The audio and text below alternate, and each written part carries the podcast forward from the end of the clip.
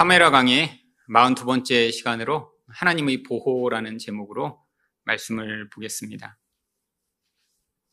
인생에서 위기와 위협을 당할 때가 반드시 있습니다. 우리가 아무리 준비를 잘 해도 또 아무리 열심히 살아도 반드시 인간은 이런 위기를 당하게 되어 있죠. 그런데 하나님은 이런 위기를 당하고 있는 성도를 어떻게 보호하시는 것일까요? 오늘 말씀을 통해 하나님이 위기 상황 가운데 어떻게 보호하시는가를 함께 살펴보고자 합니다. 첫 번째로 하나님은 최악의 상황을 피할 길을 주십니다. 15절 말씀입니다. 이에 후세가 사독과 아비아달 두 제사장에게 이르되 아히도벨이 압살롬과 이스라엘 장로들에게 이러이러하게 계략을 세웠고 나도 이러이러하게 계략을 세웠으니 아, 지금 왕궁에서 아히도벨은 지금 이 다윗을 죽일 아주 좋은 계략을 내놓았습니다. 그런데 그 계략이 너무 좋았기 때문에 후세가 그 계략을 파할 수 있는 다른 계략을 내놓았죠. 아히도벨은 지금 지쳐 있는 이 다윗을 빨리 달려가서 특공대를 통해 이 다윗만 죽이면 된다라는 계략을 내왔는데 이 후세는 그것과는 반대로 지금 우리가 전열을 다 정비하여 나중에 모든 이스라엘 군대를 데리고 가서 이 다윗을 죽이자라고 주장을 했습니다. 그런데 이 후세의 주장이 너무나 많은 비유들을 사용하고 또 하나님의 개입이 있었기 때문에 압살롬을 비롯해 모든 사람이 이 후세의 전략을 따르기로 했죠.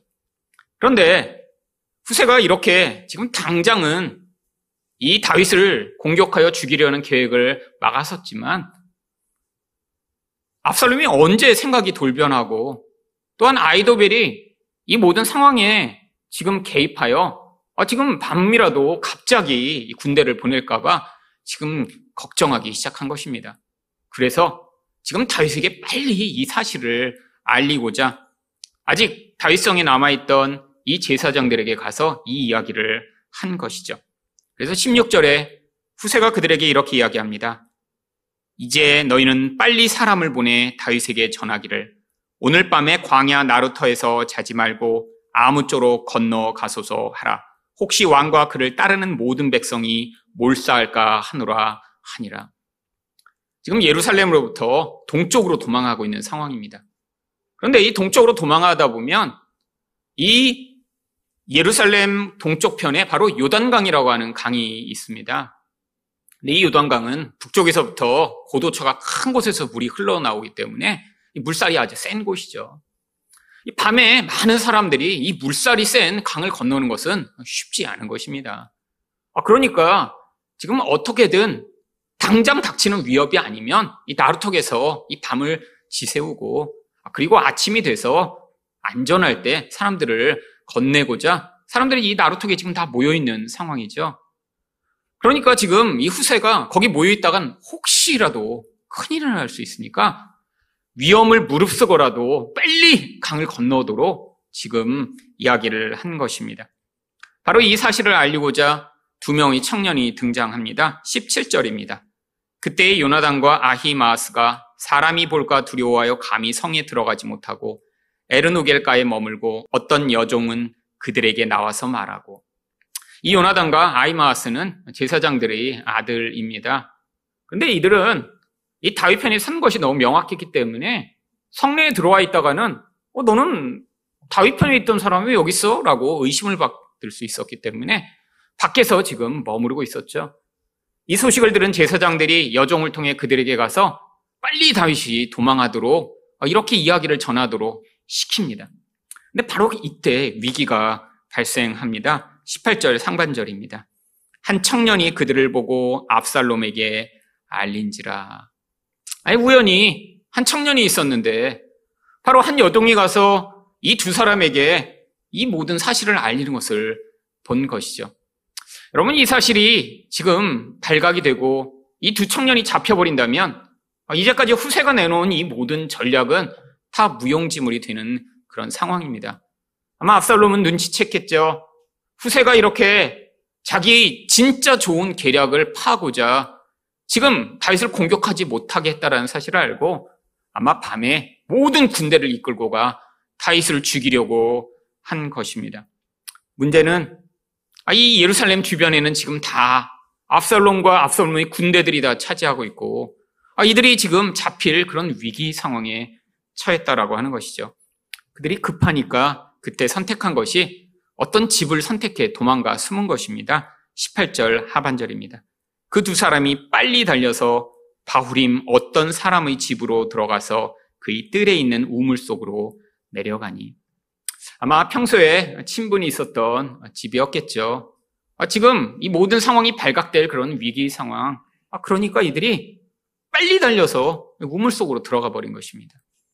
그런데 이 집 여주인이 아주 재치가 뛰어난 사람 같습니다. 19절에서 이들을 감추고자 그 여인이 이렇게 합니다. 그 집 여인이 덮을 것을 가져다가 우물 악 위에 덮고 찌은 곡식을 그 위에 널매 전혀 알지 못하더라. 여러분 그냥 집 안에 우물이 있을 정도니까 아마 큰 집이었을 것 같습니다. 그런데 이 집을 수색하다 보면 우연이라도 누가 위에서 우물을 쳐다보면 금방 잡힐 거 아니에요. 그러니까 이 여인이 거기다가 지금 덮개를 덮은 다음에 곡식을 다 널어버려서 이 우물은 평소에는 사용하지 않는 것처럼 아무도 그 곳에 있지 않은 것처럼 지금 가려버린 것입니다. 아, 이 모든 상황들을 다 알게 된 적들이 쫓아와 이 여인에게 묻습니다. 20절 상반절입니다.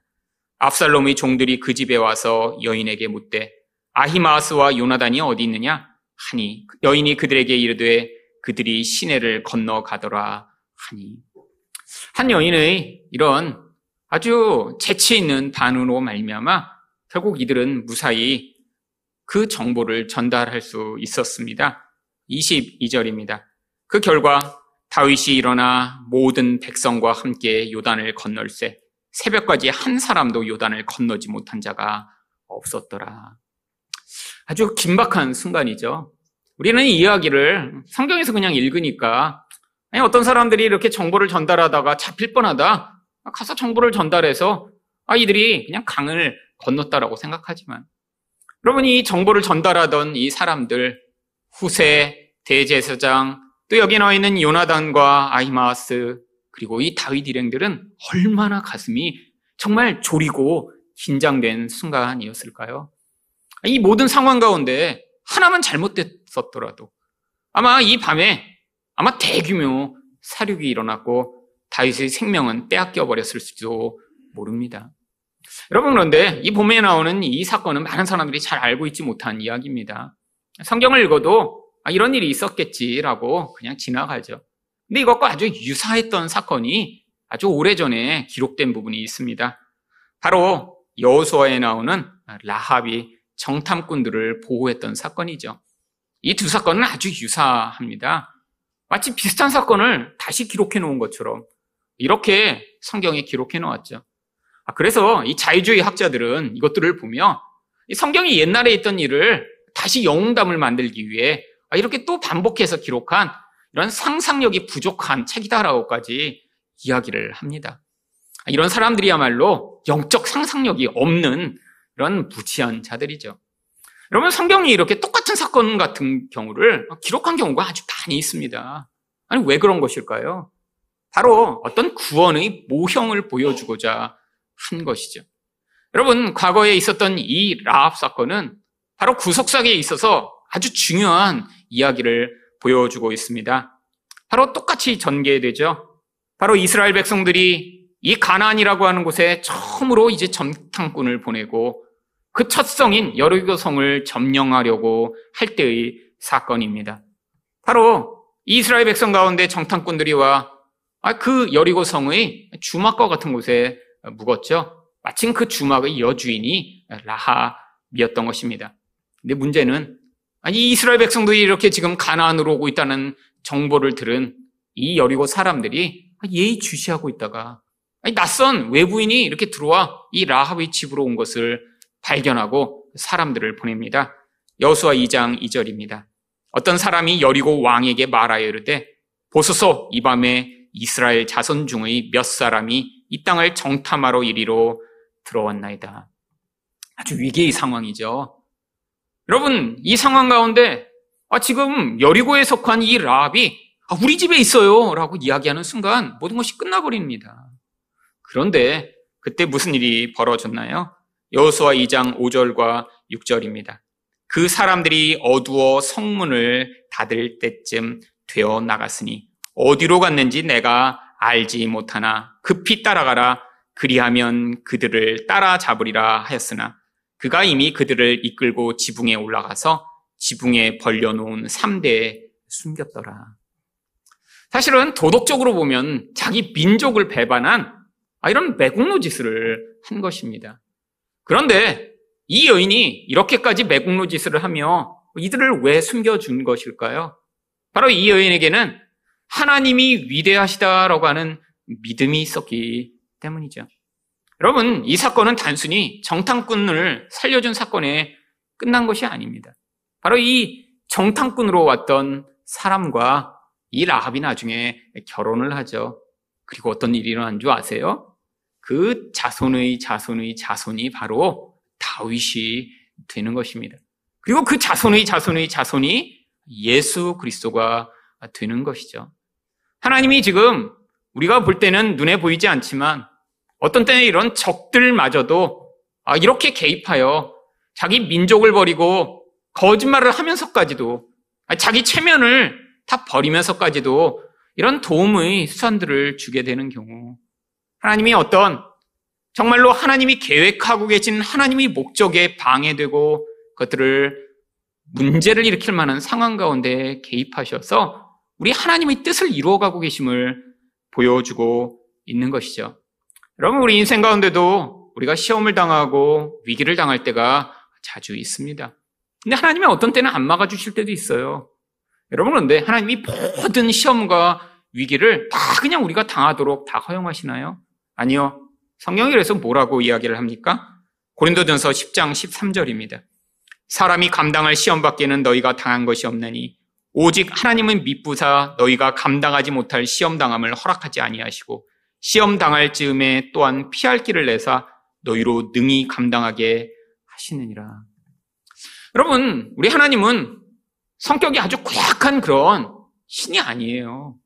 우리가 이 땅에서 고통하고 우리가 고난을 당하는 것을 보며 그것들을 즐기는 그런 악취미를 가진 분이 아니십니다.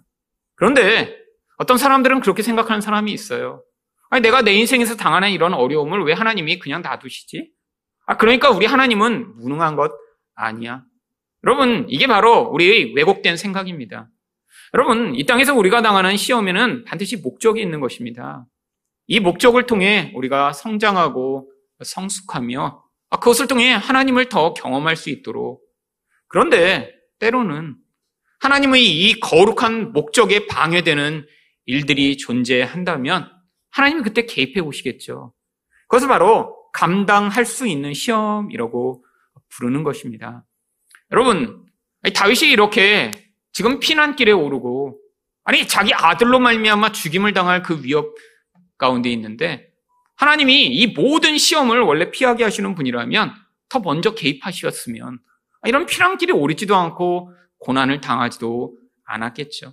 근데 하나님이 이 모든 상황을 통해 다윗 안에 있던 이 모든 하나님 외에 자신이 왕이 되고 자신만의 그 모든 뜻대로 하는 그 자아의 모든 것들을 깨뜨리시며 정말로 마지막 순간까지 그가 사울과 같은 존재로 마무리되지 않도록 개입하시고자 이 모든 상황들을 허용하신 것이죠. 여러분, 우리 인생 가운데도 그럴 때가 있습니다. 내가 볼 때는 너무나 고통스럽고 힘든 일이지만, 아니, 그 위기가 나를 멸망시키고 파괴할 것처럼 보이지만, 시간이 오랜 시간이 지난 후에 돌아보면, 바로 그 위기와 그 고통을 통해 우리가 성숙해 나갈 수 있었던 것이죠. 여러분, 우리가 잘 모르는 것은 무엇인가요? 정말로 우리 인생을 파괴할 수 있었던 그런 시험과 위기로부터 하나님이 아, 나는 기억하지 못하는데 하나님의 개입으로 말미암아 다양한 은혜와 다양한 도구들을 통해 하나님 것들을 막아 주셨으니까 우리가 이 자리까지 이룰 수 있었다라고 하는 것입니다. 여러분 하나님 은혜가 없었다면 여러분이 이 자리에서 지금 이렇게 하나님 말씀을 듣고 사모하며 이 자리에 계실 수 있었을까요? 여러분 세상을 한번 보세요. 많은 사람들이 신을 추구합니다. 아니 어려서 교회 다녔다는 사람들 굉장히 많아요. 그런데 그들의 인생 가운데 어떤 사람의 인생 가운데는 하나님이 그냥 하나님을 멀리 떠나 아니 하나님을 반대하며 살아가는데도 그들을 부르시지 않고 있는데 여러분 우리 인생 가운데 우리가 하나님을 찾게 되고 아니 그 모든 어려운 환경 가운데도 우리가 망하고 무너지지 아니하고 아니 하나님을 향해 삿대질하지 아니하며 하나님을 찾을 수 있는 이 자리까지 이르게 된 이 모든 여정 아니 더 나아가서 우리가 고통과 위기라고 생각했던 것이 결국 우리 안에서 유익이 되고 내 안에서 잘못된 나의 의존을 깨뜨리며 하나님을 찾게 만났던 그 순간들이 우리 인생에 반드시 존재하는 것입니다. 여러분, 어떤 사람, 어떤 기회, 이 모든 것 가운데 하나님이 우리를 향한 하나님의 계획과 뜻이 있습니다. 눈을 크게 열고 바라보지 못하면 아, 이것들은 우연히 벌어진 것이며 그냥 일어난 일이겠지만 여러분 영적 눈을 떠서 하나님이 우리 인생 가운데 감당할 시험을 당하게 하시며 우리를 더 궁극적이고 하나님 나라의 목적을 위한 계획 가운데 이끌어 가신다라는 믿음으로 여러분 이 모든 시험을 이기시는 여러분 되시기를 축원드립니다. 두 번째 위기 순간에 하나님은 어떻게 보호하시나요? 인간적 지혜를 파하십니다. 23절 말씀입니다. 아히도벨이 자기 계략이 시행되지 못함을 보고 나귀의 안장을 지우고 일어나 고향으로 돌아가 자기 집에 이르러 집을 정리하고 스스로 목매어 죽음에 그의 조상의 묘에 장사되니라. 여러분, 이 아이도벨은 왜 이렇게 자살해버리고 끝난 것일까요? 아직 전쟁이 벌어지지도 않았는데, 그냥 자기가 제시한 그런 의견이 채택되지 않았다고, 어, 이렇게 그냥 죽어버릴 수 있는 것일까요? 그럼 이 아이도벨은 아마 성경이 묘사하기에 솔로몬 다음가는 그런 아주 탁월한 지혜를 가진 사람인 것 같습니다. 성경이 이 아이도벨에 대해서 뭐라고 얘기했나요? 사무엘하 16장 23절을 보시면 그때 아이도벨이 베푸른 계략은 사람이 하나님께 물어서 받은 말씀과 같은 것이라 아이도벨의 모든 계략은 다윗에게나 압살롬에게나 그와 같이 여겨졌더라.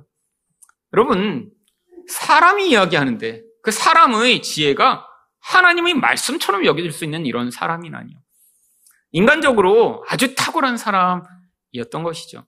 여러분 그 탁월함을 가지고 지금 진행돼 나가는 상황을 보니까 이미 다 예측이 되는 거예요.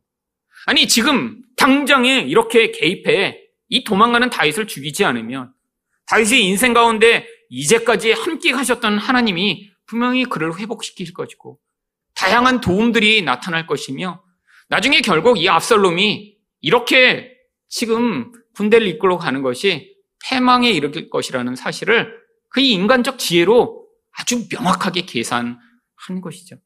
결국 반역자의 편에 섰던 아이도벨의 운명 또한 그려지니까 스스로 집을 정리하고 그냥 죽어버린 것입니다. 여러분, 누군가 이렇게 탁월한 지혜를 가진 사람이 자기 편일 때는 아주 큰 이익이 되겠죠. 근데 반대로 나를 죽이려고 하는 사람 편에 이런 탁월한 지혜를 가진 사람이 서 있다면 아, 그것은 정말 아주 큰 재앙일 것입니다. 여러분, 그런데 우리 가운데 정말 그런 일들이 자주 벌어집니다.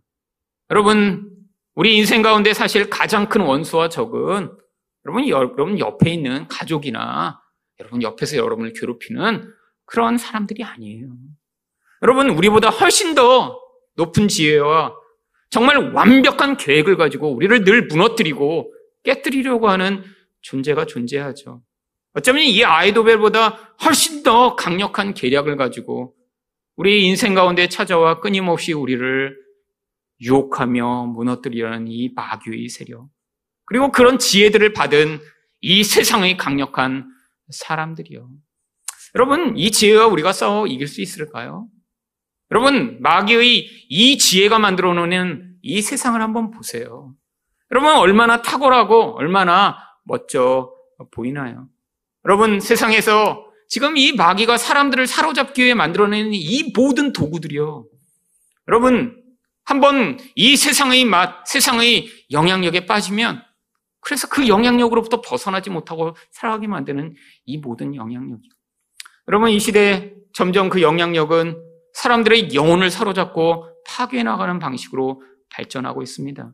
수천 년간 이렇게까지 사람들의 영혼을 그 강력한 힘과 지혜로 지배한 적이 없었던 것 같아요. 바로 여러분들이 늘 접하는 이 스마트폰, 이 TV, 인터넷. 여러분, 이 도구가 사람들의 영혼을 사로잡아 아이로부터 어른까지 하루 종일 나를 즐겁게 하고 세상의 영향을 받으며 나를 불만족하게 생각하며 불행과 불만족으로 살아가게 만드는 도구가 되어버렸죠. 아니, 이렇게까지 악이 횡행하고 이렇게까지 사람들이 영혼이 무엇인가 집중하며 살아가던 때가 있었나요? 여러분, 옛날에는 어떤 종류의 영향력을 받으려면 정말로 아주 소수의 사람만 그 영향력에 노출될 수 있었습니다. 여러분, 옛날에도 그렇게 무엇인가 우리를 휩쓸어가던 영향력이 있었죠. 사실 이 지난 2000년간 인류 역사 가운데 가장 큰 영향력을 미쳤던 사람 중에 한 명이 칼 막스입니다. 여러분, 칼 막스가 사람들의 인생을 어떻게 바꿨나요?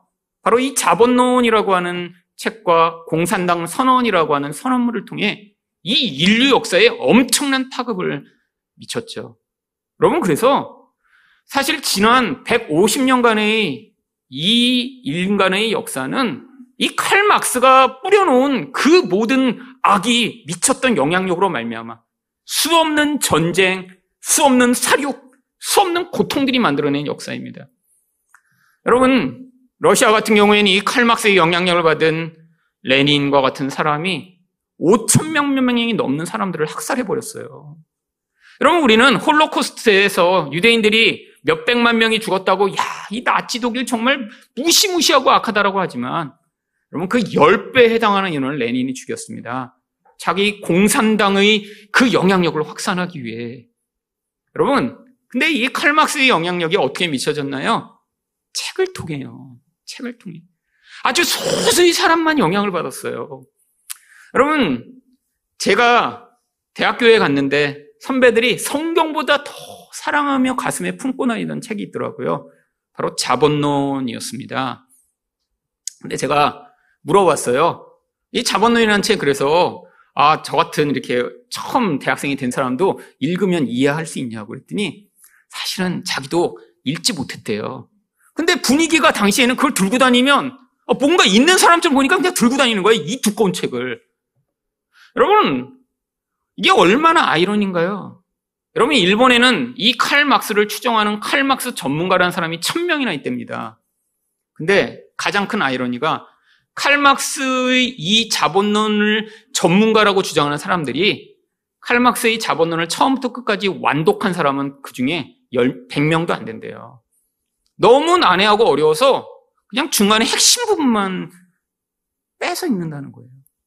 여러분, 그러니까 소수의 사람이 영향을 받고 그 영향력으로 또 나에게 다른 사람에게 영향을 미치는 거죠. 여러분, 악이 퍼트려질래도 그래서 선택받은 사람들에게만 그 영향력이 미쳤습니다. 여러분, 근데 이 시대는 어떤가요?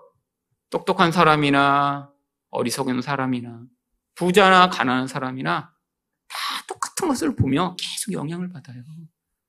이 세상에서 더 화려하고 더 재미있고 어, 더 나를 즐겁게 하고 나를 더 강하게 만들 무엇인가 영향을 받고 있죠. 여러분, 지난 150년간 영향을 미쳐 이 역사를 이렇게 고통하게 만들었던 이 공산주의 영향력보다 지금 이 전 세계를 휩쓸며 물질주의와 쾌락주의와 비교의식과 경쟁과 이런 모든 세상의 영향력을 사로잡는 영향력이 훨씬 더 강력하고 훨씬 더 큰 거예요. 여러분, 그 결과가 뭔지 아세요?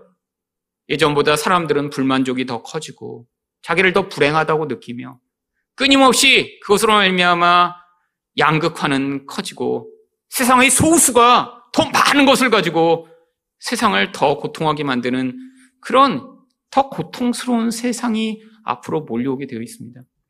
여러분, 모든 미래학자는 그래서 앞으로의 50년, 100년 후를 아주 암울하게 바라보고 있어요. 왠지 아세요? 아주 똑똑한 소수가 전 세계의 모든 생산수단과 모든 가치를 다 독점하고 대부분의 사람들은 로봇에게 대체돼 아무것도 스스로 능력을 갖지 못하고 살아야 되는 그런 시대가 온다라고 예측하고 있죠. 여러분, 그래서 지금 서구 사회에서 계속 이야기되고 있는 한 가지 논의가 바로 이 시대에 기본 소득을 제공하자라고 하는 것입니다. 대부분의 사람들은 다 몰락해요. 아니, 자기 능력에 따라 어느 정도 올라갈 수 있는 그런 힘도 잃어버리고 아주 소수가 힘을 독점하는 미래가 될 테니까 기본 소득을 한 200만 원쯤 이렇게 준 다음에 나머지는 다 그냥 그 삶으로 그냥 살아가도록 하고 아주 소수만이 이 모든 것을 독점하도록 만드는 그런 세계를 만들자라고 하는 거죠. 여러분 정말 그런 세대가 올 것입니다. 그럼 어떤 세대요? 마귀가 만들어내는 세대요. 여러분, 공산주의가 결국 그렇게 애쓰고 노력했지만 실패했는데 지금은 스마트폰과 인터넷을 통해 사람들이 이런 자극적 쾌락과 그런 세상의 물질주의에 사로잡히도록 만든 뒤에 영혼을 잃어버린 그 영혼들을 이 세상이 이런 마귀적 영향력과 지혜로 지배해 나가려고 하는 그런 세대가 오고 있습니다. 여러분, 이게 바로 세상을 파괴하는 엄청난 지혜죠. 여러분, 그런데 하나님은 도대체 뭘 하시나요? 하나님은 이런 우리도 다 동경하는, 아니, 여러분도 늘 동경하잖아요. 야, 스티브 잡스 정말 멋진 사람이야. 아니, 내가 정말 이 구글과 같은 이런 그런 걸 만들 수 있는 탁월한 지혜를 가지면 얼마나 좋을까? 아니, 그런 힘과 영향력을 가지면 얼마나 좋을까? 그런 것들이 세상을 지배하며 사람들을 영향 미치는 그 영향력 가운데 우리는 다 그냥 소비자가 될 수밖에 없는 이 나약한 현실. 근데 하나님이 도대체 뭘 하고 계시나요? 여러분, 하나님은 지금도 어, 일하고 계십니다. 어떤 일을 하고 계신가요? 여러분, 고린도전서 1장 25절을 보시면 하나님의 어리석음이 사람보다 지혜롭고 하나님의 약하심이 사람보다 강하니라. 여러분, 하나님이 아무 일도 안 하고 계신 것 같아요. 아니, 세상을 다 사로잡고 이 마귀적 영향력이 사람들의 영혼을 다 뽑아가는 것 같은 이 시대 가운데 근데 하나님이 하나님의 약함이 이 사람의 지혜보다 탁월함을 보여주시고자 하십니다. 무엇으로요? 바로 고린도전서 1장 23절을 보시면 우리가 십자가에 못 박힌 그리스도를 전하니 유대인에게는 꺼리 끼는 것이요 이방인에게는 미련한 것이로되 여러분, 십자가가 이 세상의 지혜보다 가장 탁월한 하나님의 지혜라고 하는 것입니다. 여러분, 어떻게 십자가가 그럴 수 있죠? 여러분, 당시에 십자가는 가장 혐오스러운 그런 사용수단이었어요. 여러분, 그래서 로마인들은 자기 나라 사람들은 십자가에 매달지도 않았습니다. 아, 그냥 칼로 잘라 죽여버렸죠. 근데 십자가는 나라에 반역하고 이방의 그런 가장 처참한 그런 흉악범들에게만 행사하던 사용의 도구였는데. 아니, 어떻게 십자가가 하나님의 지혜를 보여줄 수 있죠? 여러분, 하나님이 일부러 그 십자가를 선택하신 거예요. 도대체 구원의 수단이 될 수 없어 보이는 그 가장 무력한 수단이 어떻게 그 가장 무력한 것들을 의존하는 자를 통해 어떻게 이 인간을 구원하는 하나님의 능력이 되시는지를 보여주시고자 일부러 십자가를 선택하신 거예요. 여러분 세상을 뭐 빌 게이츠가 구원할 수 있나요? 여러분 빌 게이츠 엄청 좋은 일 많이 하더라고요. 자기가 가진 재산을 많이 사용해서 이 전염병을 없애고자 여러분 엄청나게 기부를 합니다. 여러분 근데 그 빌 게이츠가 이 세상을 구할 수 있나요? 아니에요. 여러분 이 코로나 19로 끝나는 것이 아니라 대부분의 학자들은 코로나 20, 21, 22 앞으로 계속 새로운 변종이 생길 거라고 예측합니다. 하나의 백신을 만들어내면 또 다른 게 생기겠죠. 여러분, 이 인간의 지혜는 한계가 있어요. 아무리 똑똑한 사람들이 세상을 운영하는 것 같아도, 아니, 아, 이런 세상의 전염병 하나로 모든 세계가 문이 닫히고 이런 세상이 올지 누가 예측할 수 있나요? 여러분, 근데 하나님이 지금도 똑같은 방식으로 하신다는 거예요. 어떤 방식이요? 우리는 우리를 더 강한 자가 되게 만들고 더 똑똑한 자가 되게 만들어. 그래서 무엇인가 하나님의 영향력을 미치고 뭔가 멋진 일을 하기를 하나님도 원하실 거라고 우리가 착각해요. 여러분, 제가 평생 착각했던 것입니다. 여러분, 더 좋은 학교에 가고, 더 공부를 많이 하고, 더 똑똑해지고, 내가 더 잘난 인간이 되면 그러면 하나님이 나를 사용하시겠지. 아니에요. 하나님이 어떻게 이야기하시나요? 고린도전서 1장 27절과 28절입니다. 그러나 하나님께서 세상의 미련한 것들을 택하사 지혜 있는 자들을 부끄럽게 하려 하시고 세상의 약한 것들을 택하사 강한 것들을 부끄럽게 하려 하시며 하나님께서 세상의 천한 것들과 멸시받는 것들과 없는 것들을 택하사 있는 것들을 패하려 하시나니.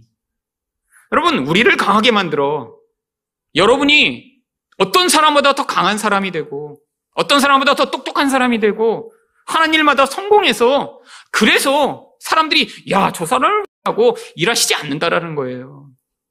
여러분, 하나님이 그런 식으로 일하셨으면 서울대는 예수 믿는 사람만 가야죠. 그리고 정원 외로 세상에서 이렇게 가장 똑똑하다는 사람 조금 뽑아주고, 어, 그래야 될 거 아니에요. 여러분, 성공하는 집단, 아, 똑똑한 사람들이 모인 곳에 갈수록 예수 믿는 사람이 점점 희귀해집니다. 여러분, 이게 세상의 힘의 원리죠. 아니, 자기가 예수를 믿어도 드러내지 않아요. 그 집단에서는 예수를 믿는다는 것 자체가 이제는 별로 강력한 매력이 아니니까요. 여러분, 근데 우리가 어쩌면 이런 세상의 지혜를 여전히 탐하는 그런 생각을 가지고 살 때가 많습니다. 그 결국이 무엇이라고요? 아히도벨의 결국과 같은 거예요. 내가 내 미래를 만들고, 내가 내 지혜로 보복을 하고, 내가 내 지혜로 모든 것들을 갖추어 잘 하고 있는 것 같은데, 그 결국이 이런 멸망이라는 거예요. 여러분, 하나님의 지혜는 그렇지 않습니다. 우리가 볼 때는 어떻게 그런 일이? 아니, 어떻게 이런 일로? 아니, 우리가 볼 때는 왜 그렇게 망하고, 아, 왜 그렇게 연약하고, 왜 그렇게 부끄러운 방식을 하나님이 사용하시는 것이지? 여러분, 만약에 여러분이 이 십자가의 방법을 받아들이지 못하면 예수 믿는 자로 이 세상을 살아가는 것이 계속해서 고통스럽고 계속해서 위기일 것입니다. 우리 안에는 끊임없이 우리도 세상처럼 되고 싶거든요.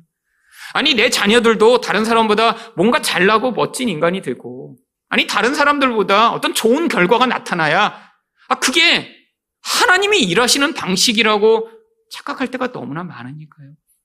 그런데 하나님은 때로 우리의 이 잘못된 생각을 부수시고자, 아니, 세상에서 보면 어떻게 그런 일이? 라고 하는 아, 그런 연약함과 부끄러움을 통해 우리 인생 가운데 우리 능력이 아닌 하나님의 미련함이 세상의 지혜보다 훨씬 타고남을 보여주시고자 하시는 것입니다. 여러분, 지금도 그래서 우리가 이렇게 약해졌을 때 그때 어떤 일이 벌어지나요?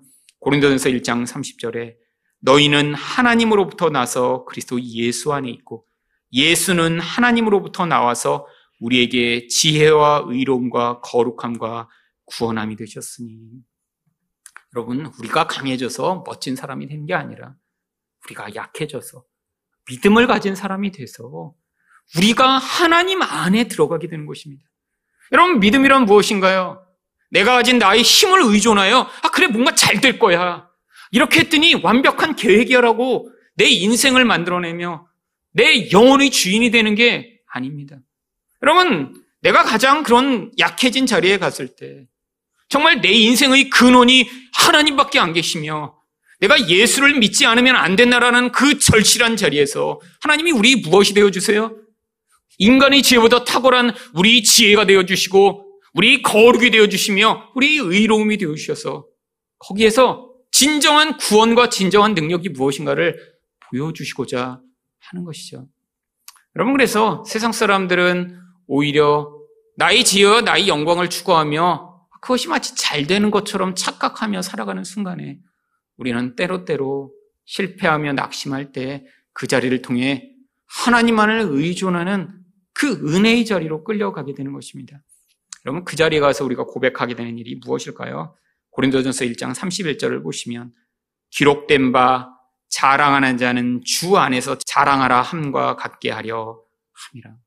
여러분 우리 자랑이 바로 예수 그리스도 한 분만이 되도록 하는 것. 이게 우리가 이 세상을 살아가는 목적입니다. 여러분 여전히 무엇인가 자랑하고 싶으세요? 아니면 내가 자랑할 것이 없어서 그래서 다른 사람을 만나면 부끄럽고 그것 때문에 위축되고 계신가요? 여러분 아직 여러분은 예수 그리스도가 여러분의 지혜며 예수 그리스도가 나의 유일한 자랑이며 힘이라는 생각을 하지 못하고 이 좋아 보이는 빛 좋은 개살구인 이 세상의 지혜와 세상의 힘을 아직도 동경하는 그런 사람인 것이죠. 여러분, 사람이 자랑하고 싶어 하는 것, 아니, 자기가 드러내고 싶어 하는 것, 반드시 그의 인생을 통해 토해져 나오게 되어 있습니다.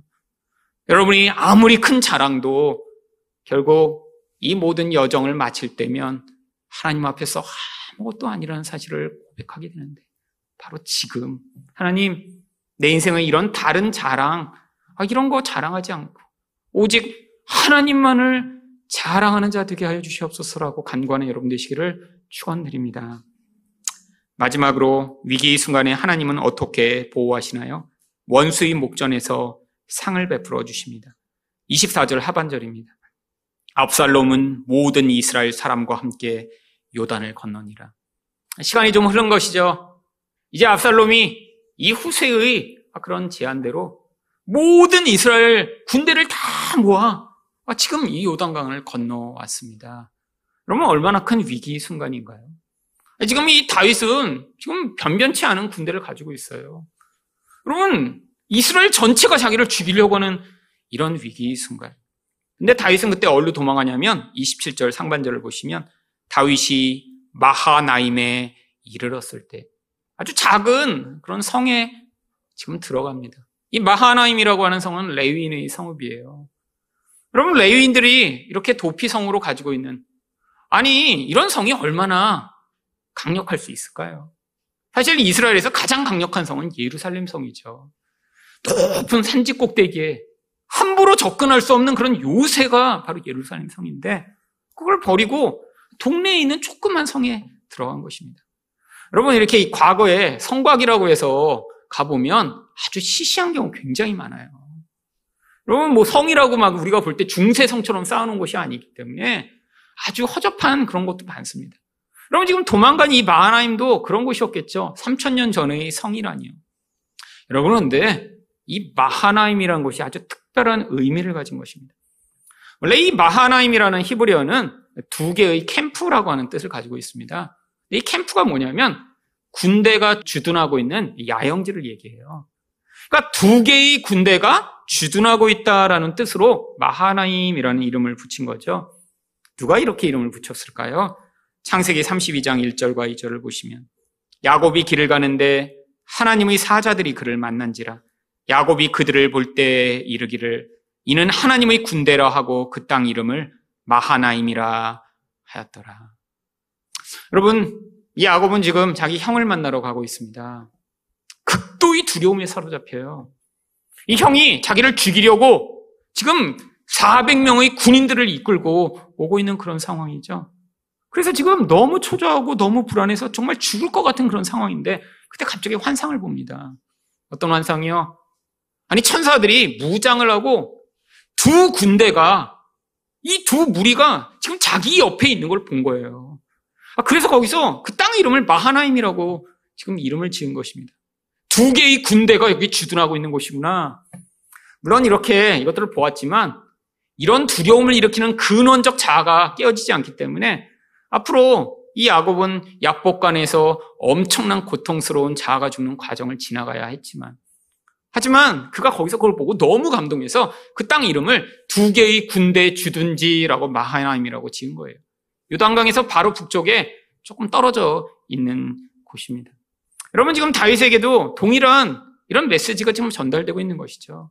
바로 그곳에서 하나님의 군대가 자신과 함께하고 있다라는 믿음을 얻을 수 있는 그런 자리요. 근데 하나님이 그런 위기의 순간에 주변 사람들을 통해 그에게서 도움의 손길들을 베푸십니다. 27절 하반절입니다. 암몬 족속에게 속한 라빠 사람 나스의 아들 소비와 여러분, 이 사람은 사실 과거의 원수예요. 여러분, 과거에 무슨 일이 있었나요? 여러분, 지금 암몬 족속과 전쟁을 해서 아, 그 사람들을 다 지금 죽이고 아, 그들을 다 지금 노예로 삼았잖아요. 암몬 족속을 다 회파하고 지금 거기에 섭정왕을 세워놓은 거예요. 여러분, 그러면 아, 지금 정상적 생각을 가진 사람이면 지금 나라에서 반역이 일어나 지금 다윗이 소수의 군대와 도망하고 있다 이 얘기를 들으면 야, 그거 정말 쌤통이네. 아, 그리고 압살롬한테 오히려 사신을 보내서 내가 당신 편에 설게요. 이 기회를 통해 이 과거에 우리가 받았던 모욕을 다 갚고 싶습니다라고 할 만한데 아니 이 원수되었던 사람이 지금 돕기 위해 찾아옵니다. 또한 로데발 사람 암미엘의 아들 마길과 마길은 이스라엘 지금 이 다윗이 도망하고 있는 바로 그 장소에서 북쪽 끝에 있는 동네예요. 거기서 사실 이 다윗과 별로 관계없이 살 수 있는데 거기서부터 지금 도움을 보내요. 또한 로글림 길라 사람 바르실레가 이 바르실레는 또 이 동쪽 북쪽 끝에 있는 사람들입니다. 사실 이 마야나미로부터 가장 멀리 있는 곳들에 있는 사람들이 지금 이 다윗을 돕기 위해 오죠. 그들이 28절과 29절 상반절에서 어떤 도움을 주나요? 침상과 대여와 질그릇과 밀과 보리와 밀가루와 볶은 곡식과 콩과 팥과 볶은 녹두와 꿀과 버터와 양과 치즈를 가져다가 다윗과 그와 함께한 백성에게 먹게 하였으니. 여러분, 다양한 것들을 가지고 옵니다. 단순히 먹을 것만 가져온 게 아니라요. 그릇도 가지고 오고, 침대도 가지고 오고, 아, 이들의 모든 필요를 채우고자 멀리서부터 그들이 가지고 있는 모든 것들을 끌어 모아 지금 이들을 공개하고 있는 것이죠. 여러분, 그런데 이들이 이렇게 하는 이유를 29절 하반절에 이렇게 이야기합니다. 이는 그들 생각에 백성이 들에서 시장하고 고나고 목마르겠다 함이더라.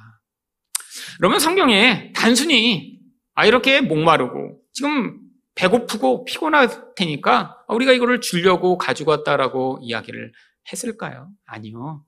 여러분 이 장면이 성경에 여러 차례 비슷하게 등장하고 있기 때문입니다. 여기 나와 있는 들이라는 단어는 다른 곳에서는 다 광야라고 번역되고 있는 단어입니다. 여러분 이스라엘 백성들이 광야에서 피곤하고 목마르고 배고픈 적 많이 있었죠. 근데 그때마다 무슨 일이 있었나요? 하나님이 만나와 메추라기 또 생수를 통해 그들을 공급하시는 은혜가 있었죠. 여러분 광야에 있는 하나님의 백성의 인생 근데 하나님은 어떻게 하신다는 거예요? 물론 이때는 하나님이 만나를 베푸시지 않습니다. 여러분 다윗의 이 모든 스토리 엄청나게 많은 스토리 가운데 여러분 기적을 찾아볼 수 있나요? 여러분 다윗 이야기에는 신기하게도 기적이 하나도 없어요. 아니 우리 인생과 어쩌면 되게 닮아 있습니다. 아니, 여러분 이런 영웅의 이야기인데 이런 가정 내의 반역, 가정 내의 이런 비참한 모든 벌어지는 일들 어쩌면 우리 인간과 아주 비슷한 일이죠. 여러분 과거에 있었던 것 같은 기적적으로 다윗을 하나님이 공급하고 은혜를 베푸시는 것이 아니라 주변 사람들을 통해 하나님이 이런 은혜의 손길을 베풀고 계심을 보여주고자 하는 것입니다. 여러분, 원수가 우리를 고통하게 할 때 하나님이 우리를 위로하시고 하나님이 우리 삶 가운데 이런 은혜를 베푸실 때가 많이 있죠. 여러분, 그것을 바로 경험했던 다윗이 시편 23편을 뭐라고 기록하고 있나요? 특별히 3, 4절과 5절을 보시면 내가 사망의 음침한 골짜기로 다닐지라도 해를 두려워하지 않을 것은 주께서 나와 함께 하심이라 주의 지팡이와 막대기가 나를 안위하시나이다. 주께서 내 원수의 목전에서 내게 상을 차려주시고 기름을 내 머리에 부으셨으니 내 잔이 넘치나이다. 여러분 이 10편, 23편을 어떤 분들이 사랑하나요? 여러분 이런 사망의 음침한 골짜기 이 골짜기를 다녀본 분들이 바로 그때 받았던 그 위로와 은혜를 통해 이 시편을 더 사랑하게 됩니다. 아, 물론 목가적인 이미지 때문에 여호와는 나의 목자시니 하는 아, 그런 좋은 이미지 때문에 이걸 좋아하는 분도 있죠.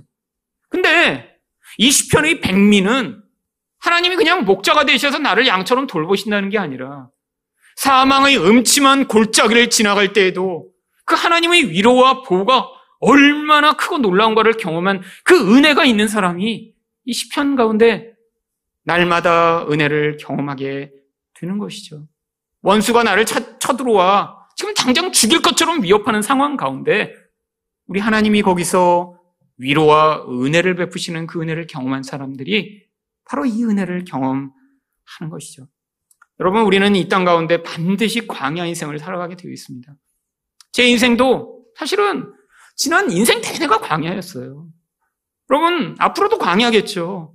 아, 물론 어떤 광야는 진짜 정말 죽을 것처럼 고통스러운 물 한 방울 없는 것 같은 광야도 있었고, 가다 보면 오아시스도 있었고, 아, 야자가 있는 것 같아서 여기 머물려고 그랬더니 또 가야 된다고 그래서 또 가다 보면 또 광야가 시작되고, 아, 끝이 없는 그런 반복입니다. 아, 조금 풀이 나오고 괜찮은 것 같아서, 아, 이제 좀 나아졌나 싶으면 또 예상치 못한 그런 위기가 닥치고, 그러면 정말 끝이 없더라고요, 끝이.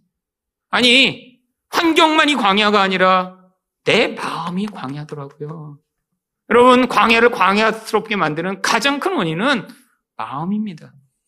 여러분, 만약에 여러분이 마음이 준비되지 못한 채 들어간 광야는 아마 여러분의 마음을 더욱 두렵고 불안하고 고통스럽게 만들어 지옥처럼 만들어 가겠죠. 여러분, 마음의 문제입니다. 여러분, 제 인생 가운데도 똑같은 사람이 어떤 때는 사랑스럽다가 내 마음이 광야처럼 변하면 또 미워져서 아, 정말로 마음이 주체하지 못하는 그런 마음을 갖게 됩니다. 아니, 똑같은 환경이 어떤 때는 아, 너무 좋다 하다가 금방 그 마음이 변해서 불편하고 힘들다라고 원망을 하게 되는 이 마음. 여러분, 이런 광야 같은 사람들이 모여 서로를 광야로 만들며 고통하게 하는 게 이 인생이죠. 근데 하나님이 우리를 그 광야에 그냥 버려두시고 고통하게 하시는 것이 아니라 이 광야 같은 인생을 통해서도 우리 인생 가운데 이런 하나님의 은혜와 공급이 얼마나 놀라운 것을 계속해서 경험케 하신다는 거예요. 근데 우리에게 약속이 있습니다. 이 땅에서는 이렇게 줄일 수 있어요. 이 땅에서는 목마를 수 있죠. 아니, 이 땅에서는 너무 피곤해서 정말 한 걸음도 더 내딛지 못할 정도로 그 피곤함과 고통이 우리 인생에 찾아올 그런 때가 있지만 하나님이 무엇을 약속하고 계신가요? 요한계시록 7장 15절부터 17절입니다. 그러므로 그들이 하나님의 보좌 앞에 있고 또 그의 성전에서 밤낮 하나님을 섬김에 보좌에 앉으신 이가 그들 위에 장막을 치시리니. 여러분, 우리가 하나님 앞에 앉았는데 하나님이 장막을 쳐주시겠대요. 하나님과 함께하는 그 장막이요. 이 장막이 바로 쉐키나라고 하는 하나님의 임재와 영광이 있는 자리입니다. 하나님과 이렇게 함께 있게 되면 어떤 일이 있어요? 그들이 다시는 줄이지도 아니하며 목마르지도 아니하고 해나 아무 뜨거운 기운에 상하지도 아니하리니. 여러분 이 땅에선 목마르고 이 땅에선 줄이고 뜨거운 햇빛 때문에 얼굴이 상하고 고통할 수 있지만 이제 하나님 나라에서 그럴 필요가 없다는 거예요. 왜요? 이는 보좌 가운데 계신 어린 양이 그들의 목자가 되사 생명수 샘으로 인도하시고 하나님께서 그들의 눈에서 모든 눈물을 씻어 주실 것입니다. 여러분, 우리는 이 약속을 믿고 걸어가는 자들입니다. 너무 힘이 겨워서 아, 정말 내일은 못 살 것 같아 라고 할 때에도 아니야. 이 광야 끝에 하나님이 우리 모든 눈물을 씻어주시고 그리고 더 이상 우리가 목마르고 줄이지 아니하는 그 자리로 우리를 인도하실 거야 라는 그 믿음으로 걸어가게 되겠죠. 여러분, 이 소망이 어떤 사람이 이 소망을 더 강하게 붙들 수 있을까요? 이 땅의 인생 가운데 광야를 걸어가며 다른 의존할 것이 없는 그런 사람들이요. 여러분, 제 인생 가운데도 그런 경우들이 수없이 많이 있었습니다. 제가 이렇게 어제 꼼꼼히 생각해 보니까 제가 인생에서 독감을 세 번 걸렸더라고요.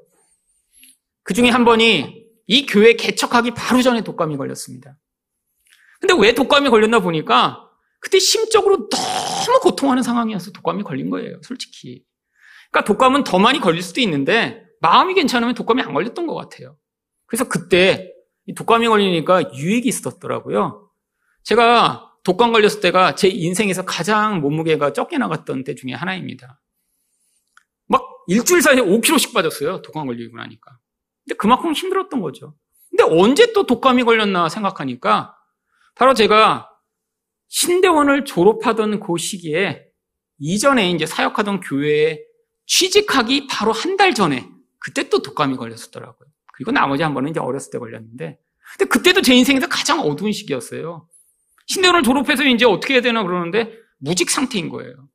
그러니까 이제 그게 길어지다 보니까 한 3개월째쯤 독감에 걸렸습니다. 근데 독감에 걸렸는데 여러분 독감 걸려보신 분은 아시겠지만 이게 해열제를 먹어도 약이 잘 안 떨어져요. 요즘은 이 타미플루라는 아주 좋은 약이 나왔다고 그러는데 저는 못 먹어봤습니다, 아직. 지난 이 교회 시작할 때도 그때도 타미플루가 아직 안 나왔어요. 그래서 그때도 그냥 일주일 그냥 고생했어요. 의사가 그때 그랬습니다. 유일하게 해줄 수 있는 것은 링거 맞춰주는 거라고. 정말 죽게 고생했습니다. 근데 제가 보니까 이전에 그렇게 고통했더라고요. 똑같아요. 그 아픈 게. 마디마디까지 정말 죽을 것처럼 아프고 열이 안 떨어져요.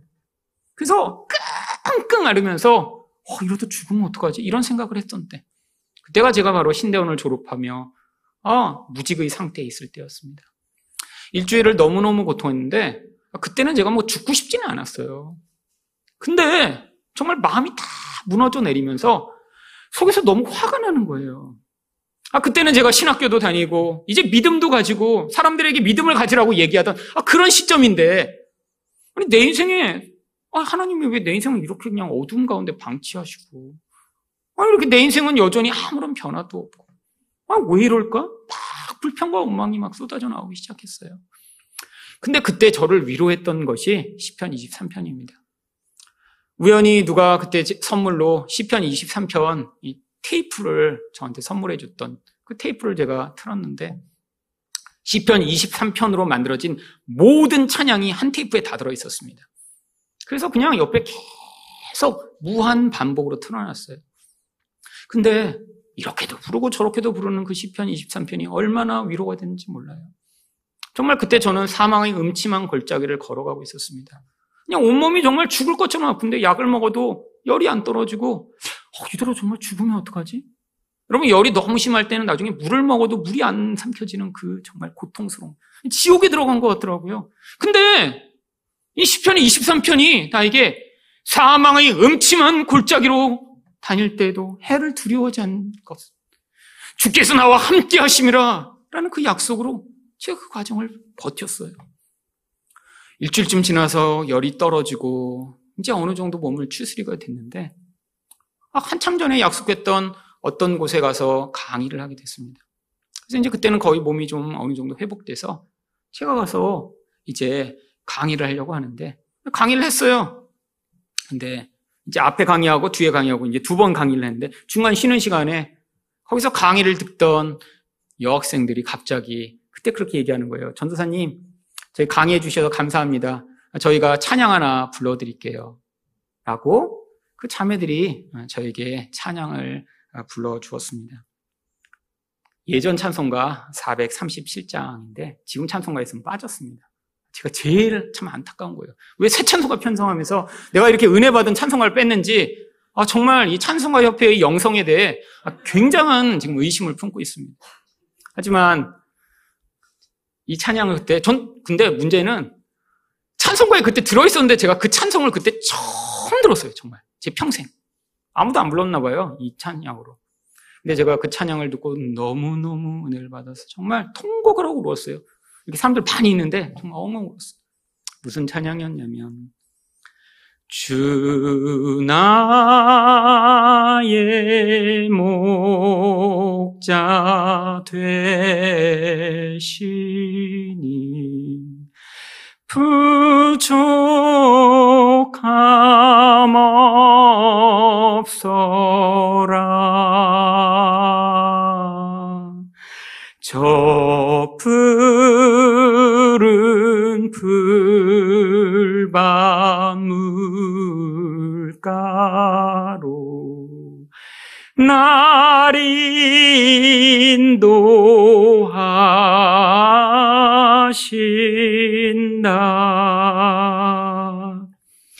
내 원수 보는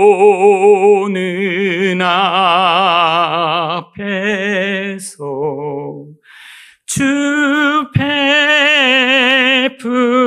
베푸신 잔치 내 머리에 분기를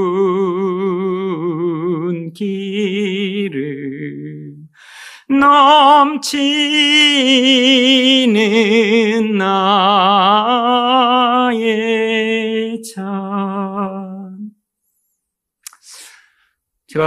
사람들 앞에서 헝헝 울었더니 사람들이 민망한지 나중엔 다른 찬양도 또 불러주긴 했습니다.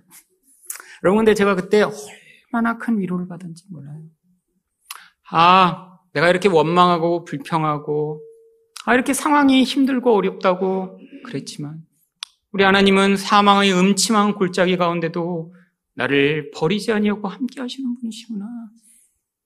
내가 눈에 안 보이는 그분이 나의 하나님이시며, 그분이 내 인생의 주인이시며 목자시구나. 눈에 안 보인다고 내가 두려워하고, 내가 불안해하고, 내가 그래서 하나님을 원망하지 아니하고, 내가 믿음을 가지고 여야겠구나. 여러분 인생 내내 이런 어둠의 과정들이 반복됐지만, 여러분 이렇게 하나씩 하나씩 보이지 않는 하나님을 믿는 믿음을 배워나가며 이 자리까지 이르게 되었습니다.